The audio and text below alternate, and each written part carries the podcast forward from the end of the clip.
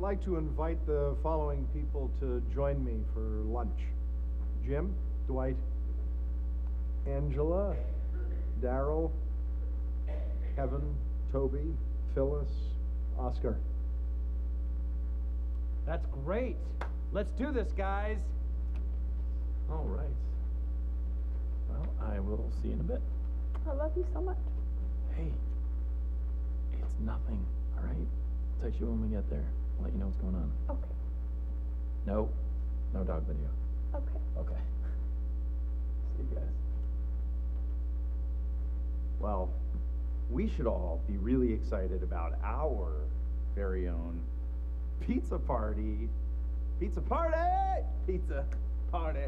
Pizza party! Jim, your daughter Cecilia, what does she think of the street? Uh, the street. Sesame Street. Oh, I didn't know anybody called it. She likes it a lot. She uh, loves Elmo, Elmo, God save us, the Elmo era. right? Sesame Street was created to reflect the environment of the children watching it.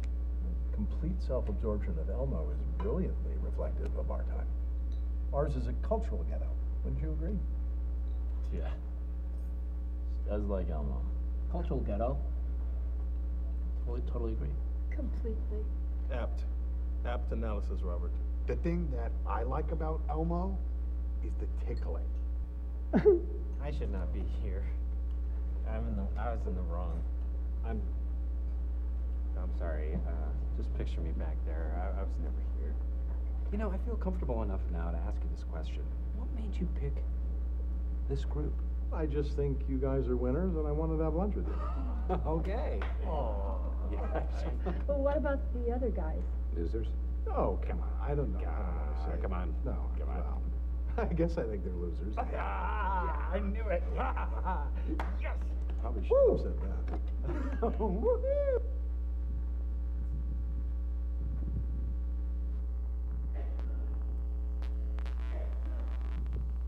You have to love The Office. All right, our reading for this morning uh, comes from Luke 14, uh, verses 1, 7 through 14. It's actually in the bulletin. If you want to follow along, it's also up. Actually, I don't think I have it on the screen this week. But we're skipping around. It's the lectionary text is uh, verse 1, and then we skip verses 2 to 6, and we go to 14, 7 through 14. We pick it up like we did last week on another Sabbath day.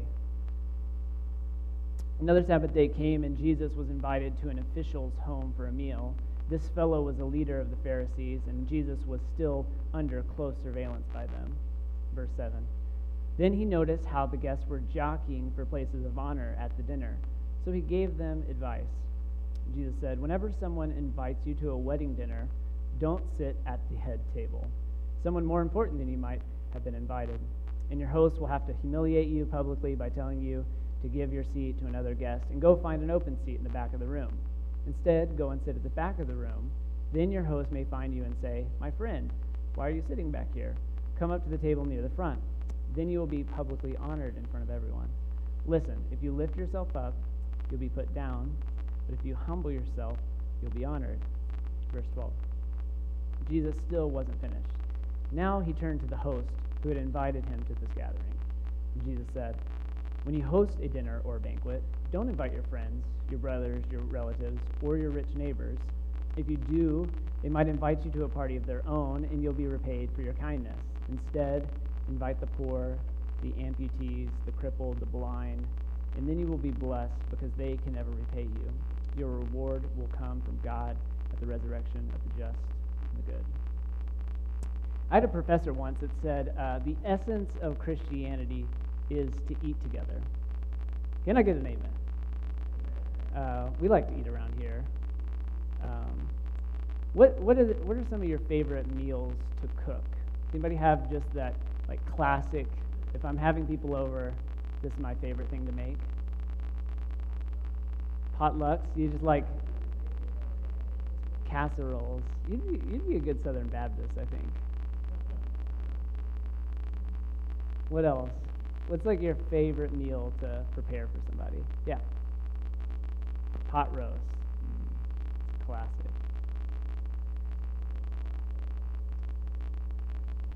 Ooh, what was that? Spaghetti squash with mustard cheese melted on. That sounds pretty good.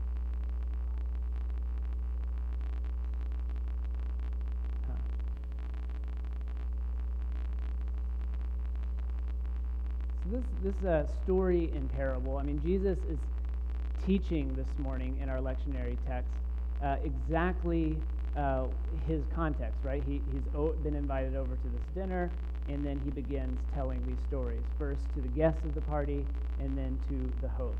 Um, what's in, what's interesting? I mean, there's a lot of interesting things about this story, but this is the very last time Jesus will dine with the Pharisees. All right. After this, he is not he's not invited back, and we kind of we kind of see why. But let's walk through a bit uh, in this passage and see see what we can mine from it. So Sabbath. We, if you were here last week, we talked about the Sabbath. What is the significance of Sabbath? Uh, is it still significant for, significant for us today? And last week's problem was that Jesus did what on the Sabbath? Does anybody remember? Yeah, he healed somebody, right? And actually, in the verses that we skipped this morning, that two through six, he heals again. And so it's uh, not so much a coincidence when Jesus comes to this house and uh, the verse 1 says he's under close surveillance, right? So the Pharisees invite him, maybe with the intention of trying to, to catch him. They're watching to see what he does. But it's really no coincidence that in verse 2, he meets a man who has uh, a different ability, right? He meets somebody with an illness. And during that 2 to 6 por- portion, uh, he asks the Pharisees, he proposes to them, yeah, should I should I heal this guy? And then he gives them the same bit that we read last week. Wouldn't you do the same for one of your animals? Wouldn't you do the same for this person who's who's sick? And Jesus ends up healing him. So so the Sabbath is, is our context for today, and Jesus is invited over in verse one. Then we skip, right? We skip that little section. We go to verse seven. Then he noticed how the guests were jockeying for positions. So he goes from being under close surveillance by the Pharisees to then being the one who now is the observer. So, the uh, in the in the first century, especially in a Jewish context, at a at a really uh, probably a formal dinner, uh, this text uh, actually says this was a uh, high Pharisee, some sort of elite uh, type person. So we can assume that this would have been a really elite sort of dinner to be invited to. That this would have been a a, a, par- a party that you would want to have been invited to. So he starts noticing now how all of the guests at this party are jockeying for places of honor at the dinner. So to be invited to one of these parties uh, would have been somewhat of a high honor. And then from that point on, uh, everybody would then sit in kind of their le- their status level, right? So the dinner table in first century was, what is your status? In society? What is your sta- what is your role in this structure? And it was a place where the status quo was kept. So if there was any place where you sort of knew where you lined up on the hierarchical scale, it was at the table where this happened. So Jesus sits down, he notices how people are, are doing this. Verse 8 Whenever someone invites you to a wedding dinner, he says, don't sit at the head table Someone more important than you might have been invited, and your host will have to humiliate you publicly by telling you to give up your seat to another guest. Instead, go and sit at the back of the room. Then your host may find you and say, My friend, why are you sitting back here? Come up to the table near the front. And then you will be publicly honored in front of everyone. Listen, if you lift yourself up, you'll be put down. But if you humble yourself, you'll be honored. Woo!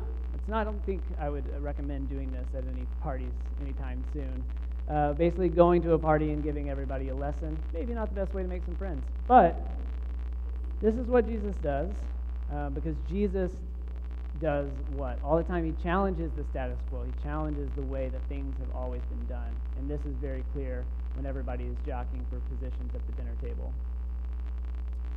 Um, so I love this scene from The Office because you know we get a very uh, office way of describing this very same thing. Robert California, the new boss, comes in.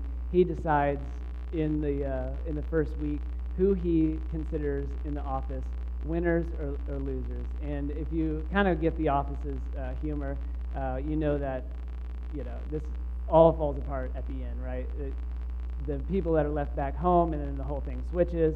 Uh, but we do this today, right? We, we designate uh, statuses, and you know, I thought this was funny how it was actually at lunch. Um, I love how Toby, the guy in the middle of the lunch, takes himself out of lunch. He's like, I didn't, I didn't belong here. To, he just leaves. He's like, I'm not, I'm not a part of the, the winning group. So Jesus doesn't, uh, he doesn't play this game, right? Um, but we do this, right? I mean, we have, in many ways, like, even from when we were children, we've sort of fought over uh, places at the cool table at lunch. I don't know if anybody ever did that. Okay, um, maybe it's just me. Uh, I never made it to the cool table. Um, but we do this, whether it's at dinner, but we do the same type of thing, right? We posture ourselves. And I think Jesus isn't saying here um, that you should just go sit like at the back of the at the back of the room just to like b- then be elevated, right? That's not the point. It's it's the understanding that uh, there are no there are there is no system. There is no. He challenges the very system that they operate within. So we um, so we find ourselves. Jesus is not done yet. Verse 12. He wasn't finished. Now he turns to the host, who had invited everyone to this gathering. When he hosted dinner, he said, "Don't invite your friends, your brothers, your relatives, or your rich neighbors. If you do, they might invite you to a party of their own, and you'll be repaid for your kindness. Instead, invite the poor, the amputees, the crippled, the blind. Then you will be blessed because they can never repay you. Your, re- your reward will come from God at the resurrection, the just and the good. Does anybody watch uh, Anthony Bourdain, uh, Parts Unknown? Yeah. So good. If you've never watched Anthony Bourdain, Parts Unknown, you have a Netflix account, look it up. It is so good. It, basically, Anthony Bourdain, he's a traveler, chef. He goes around to all of these really obscure, uh, often obscure places, and he'll dine straight up with the locals. He says this If I am an advocate for anything, it's to move as far as you can, as much as you can, across the ocean or across a river. To the extent in which you walk into someone else's shoes, eat their food, it's a plus for everybody. Open your mind, get off the couch, just move. And I love that when he goes and, and travels, he doesn't he doesn't usually sometimes he does. He has some elitist dinners, but most of the time he goes straight to the source. He goes to the most uh, dingy uh, local places that you could possibly find, and he puts himself in the shoes of whichever country or town that he's in. And it's a really cool picture of this, uh, how food brings people together, but it also illustrates how he, he breaks down these systems. Uh, we often tend in our lives to surround ourselves with people that look like us, talk like us, sound like us, have the same um, political viewpoints as us. And he, he breaks this apart, and Jesus breaks this apart. And he says, if, if you have a party, uh, don't invite your friends or your family. Um, it doesn't mean that you shouldn't ever have your mother in law over for dinner. Okay? I see, I see some of you got excited about that prospect. Um, but he's saying we need to question the very systems and structures that we set up in our society, that we set up in our world. We talked a little bit about this on Wednesday night. Uh, what are the systems and structures uh, that our current society has set up? We, we often stratify people. Uh, we set up systems that work for certain types of people, and the other people that don't fit into those, uh, into our market economy, they sort of are just left out there, and the, they fall through the cracks in these systems. Uh, and as, pe- as people of faith, we have to be constantly questioning the systems that we see at work in our society in order to question the very foundation and put ourselves in places uh, where we find those at the margins. And I mean, Laura does a great job with this um, with the giving bags. Uh, and that is an exercise. We talked about resistance movements on, on Wednesday night and how to be involved in places of the margins. And the giving bags are just a beginning step in doing something like that. Putting ourselves out there in the world, meeting somebody, um, sharing a meal even with somebody that uh, we wouldn't typically come into contact with. Uh, and this is what Jesus is doing here. He's saying that, uh, one, uh, if you're invited to a party, if you're invited to a system, if you're, if you're looking at the kingdom of God as the way things work in our world, uh, there is no structure of ranking people. There are no seats. Uh, everyone is equally loved in God's eyes. Uh, so that, that whole thing is blown apart. And then if you're a host, if, if you're in a position of, of privilege, of power, uh, you need to question the very foundation of that, of that privilege, that power, and then work to undermine it. So don't follow in the systems and structures by just inviting your friends and your, your family over, but go out of your way to find the communities that, um, that your system has marginalized, that your structure, your culture, your city has uh, deemed other, and we need to go to those places. Uh, so I want to do our conversation. We usually do a little talking at the end, or at the beginning. I want to do talking at the end today. So I want you guys to take a couple of minutes, uh, turn to a neighbor, and talk. Like, how can we find uh, spaces, uh, places to either share a meal together, come into contact uh, with those that don't look like us, don't sound like us, uh, don't believe like us? Um, let's take a minute to, to brainstorm and just to think uh, and get a bit practical with this idea. Uh, because I think sometimes we can say these things, right? And I can come up here and say, in, in theory, be sort of like the Pharisees, right? The Pharisees would have set up systems and religious structures that continued the religious system. And we can do that today, right? I can even come up here in a religious system, in a religious structure, and sort of say the right things. So let's take a few minutes and see if we can come up with some practical solutions within each of our lives, spaces where um, we can make these encounters possible. Take a couple minutes.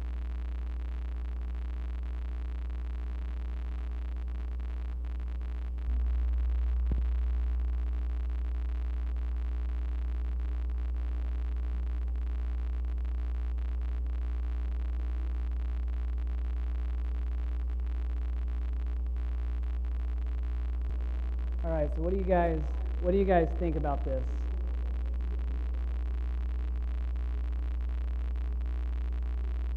What do you guys think? Are there are there practical ways either um, you know in, in your daily life, you know, on your way to work or uh, as you're going uh, into the gym, or is there something as a community uh, that you guys thought of? Yeah.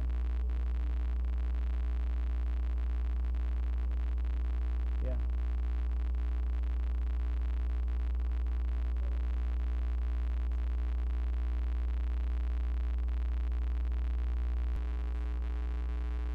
Yeah.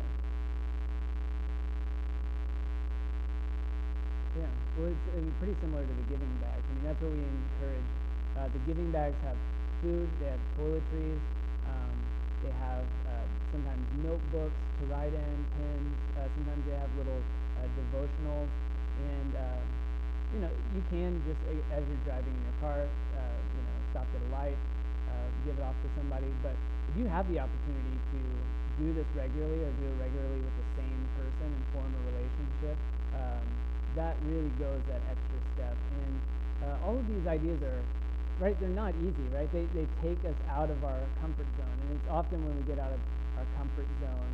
And uh, food is really a great uh, way to do this, right? Because we, we all sit down and we can have conversation over food. When we get out of our comfort zone, uh, we learn about uh, people that have uh, different backgrounds, uh, different uh, generational uh, uh, generational gap that teaches us something that we just had no perspective on beforehand. Um, Philip this uh, Wednesday night was uh, telling us about his upbringing, and uh, just even listening to, to Philip for five five minutes is just like mind altering. Uh, listening to his story and all that he's had to overcome in his life, uh, it's putting ourselves in those situations uh, that really um, are transformative for faith communities And so this is, uh, you know, we uh, didn't do communion during our, our usual time because uh, I want to, in um, this talk with actually putting this into practice. And we do this on Sundays, every Sunday here at Mission Hills, uh, by sharing a meal together.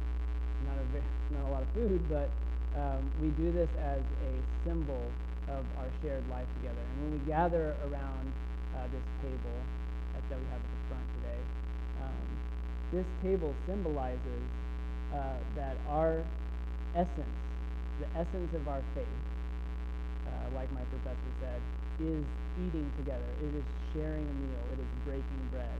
In verse 1 of this Luke passage, uh, the, the word for uh, dinner is actually just uh, he went over to eat bread. Uh, he, he goes over, and we, with the basic elements of bread and wine, we symbolize every week that this is our time to, as a community, realize uh, our position at the table. That our position is not any higher. Uh, it doesn't matter if the plate is passed to you first or last, um, but we're simply sharing a meal together at the table as a family. Um, we don't gain any social position um, by doing this. We're just uh, glad to be a part of the party, so our challenge for this week before uh, Ed comes up and leads us in our communion meditation. Um, we know after this story and, uh, and so many of the stories that we read in the Gospels, we know who Jesus' kind of people are. The question that we have to ask ourselves today um, through this sermon is that whether Jesus' kind of people are also our kind of people. Lord, we thank you for um, giving us a space at the table, that you um, welcome us, invite us, uh, call us out when um, we're jockeying for a position that we uh, just don't have. Uh, there are no positions uh, in your kingdom. There's only more space and more room um, for those who are marginalized in our world. May you take us out of our comfort zones. May we be reminded that, um, that your call on our lives always pushes us out of this place. It always pushes us towards the table, towards a party, towards an open space, towards a stranger who's just a, a friend that we haven't met yet. Um, we thank you for uh, always being that uh, that constant reminder in our lives. We pray this week that we uh, put this into practice, that we uh, get creative with our faith, uh, that this religious uh, liturgy that we do on Sundays is not um, doesn't model uh, a stagnant uh, mental exercise, but it it pushes us in our daily lives when we're away from this place, when we're not near anybody in our faith community. So we pray that you would just kind of tug on us when we're posturing and uh, poke at us whenever we uh, we're trying to take positions that, that don't exist. Call us back to your party, and um, we're grateful to share